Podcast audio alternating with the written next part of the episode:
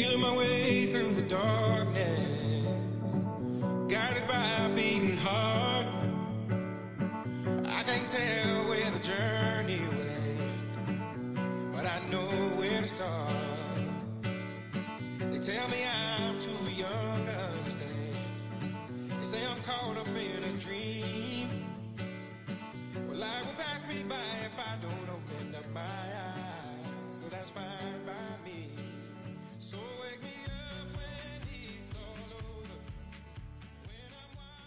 Welcome, everyone. This is Sasha, SashaTalks.com, welcoming you to Moving Mountains. Today, I have the privilege of joining me in conversation is the author and speaker who focuses on reform on learning, and we will take a deep dive into some of his books that he has written that focuses on religion, faith, self development, spirituality, but the true life principles. I have the pleasure of being in conversation with Linwood Jackson Jr. Welcome to Moving Mountains, Linwood. Thank you for having me. Thank you. It's um definitely happy to hear about you and to hear about your show and to just have a conversation, an open-minded and an honest and educational and healing conversation. Of course, what made me gravitate towards your work was about given the current events and having the lockdown, I got some part of my day back because I didn't didn't have any extended commute. That having been raised as a Sunday school girl, I decided to return to self Bible study. And because you are an author of a few books that touches upon exploring religion and faith in terms of self development and spirituality, you also has a profound outlook on religion, and I thought you would be a very great source for the audiences to look at self love, exploring faith, and understanding how you now host a platform which focuses on reform on learning. Now, understanding that while growing up, you were not raised in a religious household, but over time you were explored, extended to different religious texts. Were you, was there a circumstance that introduced you to the Bible, or did the Bible seek you out? That's a tough one because I would say it's kind of both. Going through, you know, we have different things that we go through in life that make us question even how we perceive our general outlook and the tradition we have of how we believe we should behave and act. And so for me, going through different things that just led me to question my own self, I thought about different philosophies out there that might have helped me mentally, but they didn't really either the text or the routines they just weren't enough for the kind of person that I am. And so in a sense having that background, I didn't really connect to the Bible by religion per se. I wasn't looking for religion. I was more so looking for answers. And having that in me from the Bible, I picked it up just looking for specific answers that I had and I found them. So in a sense, the answers both. I found the words that are in the Bible, and the Bible actually found me trying to find myself, and the connection was just immediately the the mind that is within the ink on those pages. When you go through them and you disconnect yourself from what you believe religion is, you realize that the, the words are are higher than above religion in every aspect. And so putting that into practice, that sort of got me on the track to healing inwardly and also within my mind. I can now just be me and continue to learn who I am with the extra answers that I've gotten from within the book also. Having explored life through the Bible and your own life experiences, given who you are today, how would you define faith? That is an excellent question because when you think about faith, we are traditionally taught that faith is something that you put into an object that you can see. So we have faith in specific ministers and pastors, and we have faith in something that we wear around our neck. But the definition of, of faith isn't actually what you can perceive, it's actually what you hope for. And in the end of that hope is the report or the actual substance of what faith is. And for me, the definition of faith, if I'm going to have hope in something, I need to have a complete or an at least advancing knowledge of what I'm going to have hope in. So the definition of faith is advancing or developing knowledge to have hope in whatever you desire or care to achieve. And that's a bit of a complicated definition, but without knowing or having an idea of a perception, a definition, an awareness, a grasp of a desire or a hope that you care to attain, then we're just going to be sitting ducks and we're not going to just care to be enthusiastic about the goal we have. But when you add knowledge into the equation, knowledge feeds our inspiration, knowledge feeds our desire, knowledge feeds our being to chase hope, and that hope is what chases faith. And the cycle returns from faith back to a knowing, and from a knowing to a hope, and from a hope to a faith. And it's just a repetitive, continual cycle of knowledge, hope, faith. Thank you for sharing because early on in my career path, I crossed paths with a born again Christian, and he told me religion is between man and man, faith is between man and their creator, which is more of a personal relationship. And I do agree mm-hmm. with you, mm-hmm. as you earlier touched upon, that some people view faith to be literally just religion when it's yeah. it's greater than that. In your experiences, you also touch upon how you, at one point in time, you were very focused on taking care of your physical self. And it got to a point where you did land in the hospital, and it happened to serve as one of the many milestones of transitioning to exploring life further. What were you trying to seek beyond the physical development and fitness that led you to go off the extreme end that landed you in the hospital? I was seeking revenge for my insecurity in loving who I am. And I was also seeking a form of punishment to punish myself for not being my genuine self. And so the the fitness, the gym and and everything that was attached to it, it was sort of an, an outlet. It was sort of you were raised with the sort of tra- traditional thought and you're raised with a traje- trajectory of where you should be at a certain age and what you should have at that age. And if you don't have that at that age, then you're considered by society standards and also by your household standards in some households to be a failure. And when I realized that I wasn't living up to the standards of either society or that or my household, it was sort of like what is going on? Why can't I achieve both what I'm being told publicly I'm supposed to achieve and privately what I'm being told I'm supposed to achieve publicly? And I needed something of my own that I knew was me. I loved the gym, and I still do. And I needed something that was, in essence, a chase, a chase for me to be me and to find me.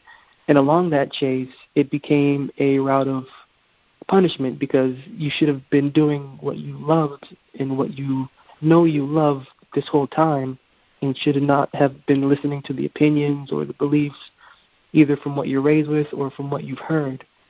And so within that whole experience of being in the gym, there was a bit of revenge and also a form of seeking punishment, self punishment, uh, abuse for not really understanding the love that I should have been giving myself and for not really being that confident about stepping out of the ideals that I'm raised with to actually think on my own about what my own ideal for myself is. Your work does focus on uh, self love, and it happens to be a topic that is also explored in the world as Sasha talks through uh, clients that come to me for counseling. And we all have to make a constant, ongoing effort to nurture that self love because it goes against society's prescription of who we are meant to be. How have your relationship with self love and self care evolved over the course of the last decade?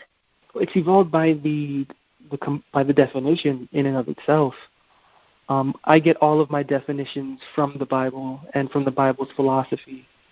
And breaking down the language in the Bible, I've come across the definition of love. And to say self love is to say self edify because to the Bible's definition of love, love equates to edification. So to love self is to actually edify self. And to edify self is to actually liberate self from self cultivated and inherited traditional policies. And that involves both secular and uh, religious parts of who we are and how we're raised with, so that we can become free to be who we are, being confident in the spiritual understanding that we have and that we are developing, and also in the industrial parts of ourselves that is also being strengthened by the wisdom that we're gaining spiritually and mentally. And so in the last decade, it's changed just based on the definition of love itself. To chase love is to chase edification. If, uh, for example, we look for love in human beings, and we sometimes come across love in the wrong human being because we're chasing for a form of edification that we know that we are unworthy of personally thinking on, or it is too difficult to think on, or we don't want to spend time thinking on how to edify ourselves. So we give our being to another human being, or we give our essence to an object. Because we're searching for edification, we're trying to find edification in an object or in a person when the edification can only come from with, with, within, from learning who we are and who we are not. And I found that the wisdom that's in the Bible, it has a wisdom that is higher than what is humanly cognitive. And that's weird to say because human beings wrote what is in that book, but when you take the words and you get the definitions of them and you get the sentences and arrange those sentences not just in the the English as we're so cu- uh, accustomed to in this Western civilization, but the philosophy in the Bible is an Eastern book. So to get the real definitions of that Hebrew and of that Greek and to and to retranslate it into the Eastern mind, you you see the philosophy and the, the edification that is attached to knowing and loving self. It can help you define your complete perception and outlook of how you see not only yourself but how you also see others and how you see yourself on this track that we call life. Revisiting the topic of relationships, on your website, linwoodjacksonjr.com, I love how you beautifully put it that genuine affection cannot be forced. And that is something that a lot of individuals out there engage in, whether they're buying affection, whether they're projecting that neediness how can couples out there or anyone engage in any healthy relationship? It could be from, from friendship to family to romantic relationships. How can genuine affection be planted and nurtured? The well the underlying I, I would just i would go back and say self edification but to be rooted and planted it takes the real answer is empathy but you can only get to empathy only when you have the sort of care and affection for your own self first. But the the answer to that genuine affection is is through empathy and I can only empathize with you and you can only empathize with me because you've gone through something sort of familiar. And going through the experience of kind of learning who you are and unlearning who you were and are not that experience opens you up to an education of your own self that causes you to benevolently act in a way that there is no offense, there is no discrimination, there is no judgment, there are no no contrary thoughts about any other person because the experience has made you empathetic. That that experience of self love as I've picked up the philosophy from the Bible, and specifically, you know, from for example Romans 12 and verse 2 is, you know, be transformed by the renewing of your mind, that you may prove what the will of the living God is. And before that, you know, Paul tells us, do not be conformed to the world. And the world in that, that, that one verse is not as secular because the Bible isn't a secular book. Paul isn't necessarily talking about the secular world, he's talking about the religious world. It's customary in the religious world not to care about who you are, but to devote who you are to an essential being of a specific religious tradition. And in a sense, the mind isn't being transformed or renewed.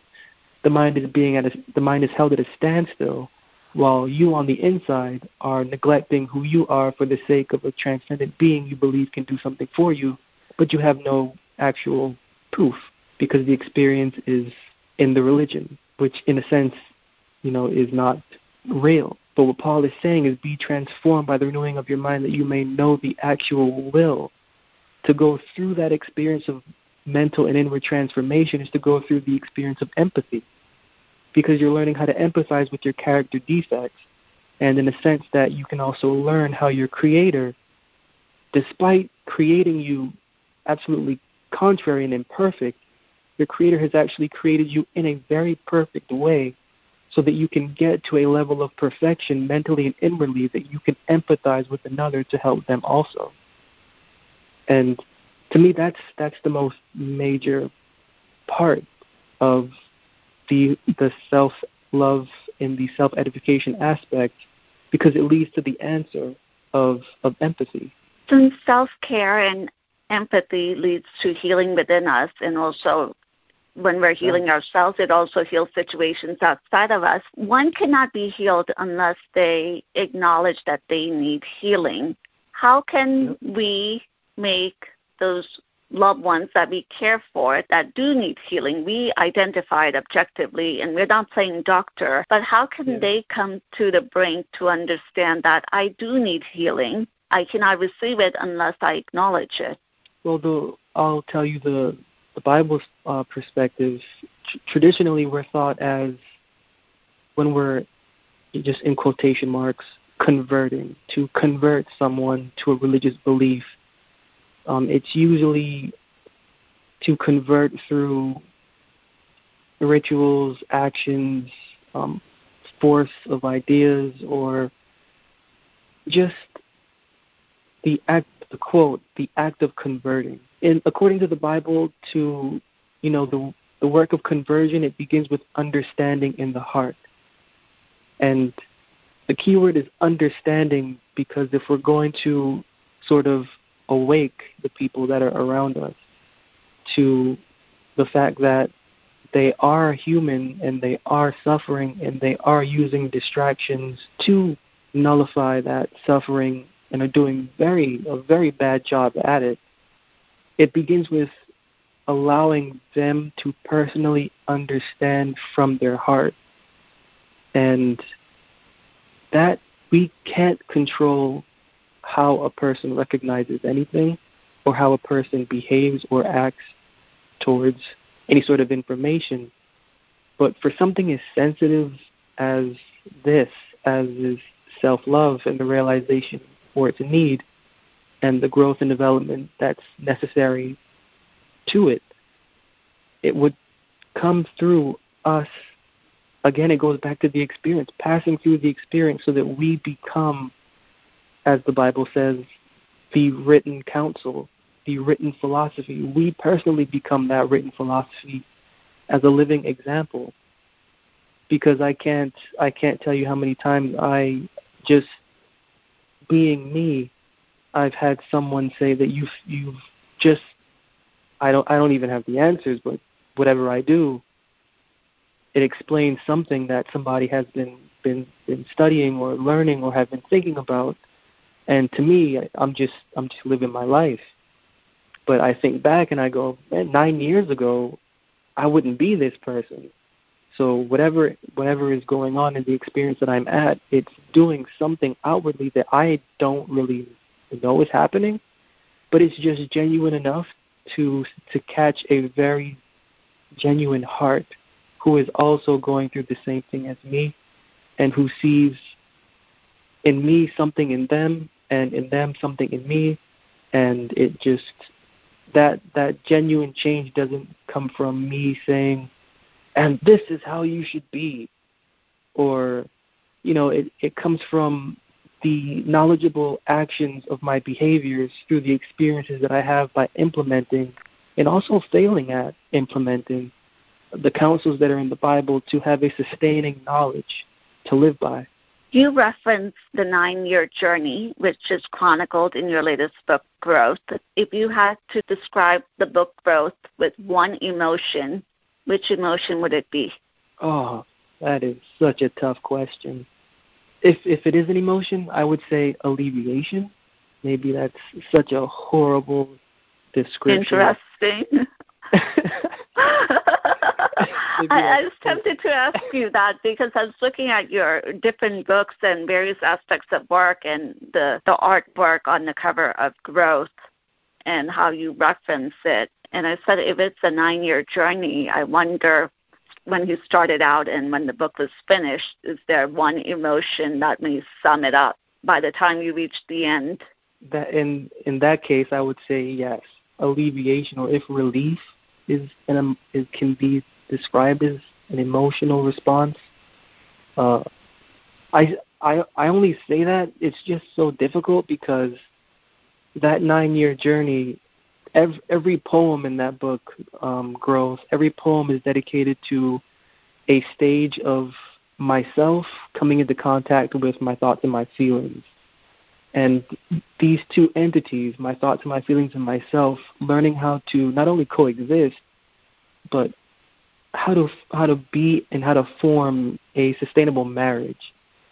And so that's what makes the book interesting because the journey from the first poem all the way to the last poem, you can see that there is a change, although there's back and forth and conflicts and also deep love and affection. You can also see that by the end there's a there's a definite growth. And there is a a period of alleviation where my thoughts and my feelings and myself are not they're not only coexisting, but they're also giving birth to I would say children in a sense of uh, philosophies, principles, yeses, nos, cautions, joys, and also sorrows. They're giving birth and the alleviation is that the journey wasn't for nothing. Putting all of the Bible's um, philosophies into play as I've learned them, it's been a rough journey and still is and forever will be. But what makes it valuable is the sign of growth. You know, we're human beings. We should be growing. It's it's not enough to, to do something bad or when somebody does something that we think is unsettling to us, we are, oh, I'm just, hu- I'm human. Just expect this from me. I'm human. I'm, I'm human. if, we're, if we're if we're human, we're growing because everything in nature, as we are, grows. You know, a plant doesn't say, "I'm a plant," and just stops growing. You know, a, a plant, you know, it comes and it goes it dies and it resurrects. It dies and it resurrects. It dies and it resurrects. And that's us. We have to go through some deaths and we have to go through some resurrections to be the creations that we're supposed to be. You talked about healing and the growth that you have gone through, and we're all growing as we speak in the process. Is it safe to say that all of the events and chapters of your life, that anything that required you to mourn, that you've mourned it, you've moved on from it, you're healed, and now you're just focusing on the present and forward.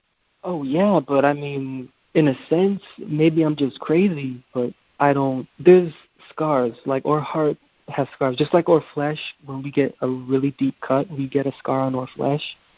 Everything that we go through, it's a scar. And that scar sits in our mind, and that scar is a season of mourning, even though it's the moment it's passed, and even though we have grown up out of that behavior and process of thinking, that scar is always going to be there, and it's supposed to be there as a memory check for our reality. And so, for me, my growth it continues because of the various scars that I have discovered way too late than I should have, but I did discover them. Those scars are for continual growth and mourning them has to do with a bit of forgiving our own selves for the way that we have behaved and that is very difficult to do how do you forgive your own self of being so ignorant in a period of of of your life when you're not even the reason you thought that way. It, you know, it could have been affected by how you were raised. It could have been affected by how you were treated. It could have been affected by so many factors, and yet we're having problems forgiving our own self first and moving on just based on not being able to forgive ourselves. And that scar is for healing, and that healing is for edification, and that edification is for learning how to forgive ourselves. And it's not going to happen today or tomorrow. It's not going to happen five years from now. It's it's going to take some time to heal, and added on to that healing, we should be picking up knowledge of why we went that way, or why that happened. Why did that person do that to us? How come that person didn't have enough intelligence to know that what they were doing to me was wrong? How come I didn't have enough intelligence in myself to know that what I was doing to that person was wrong?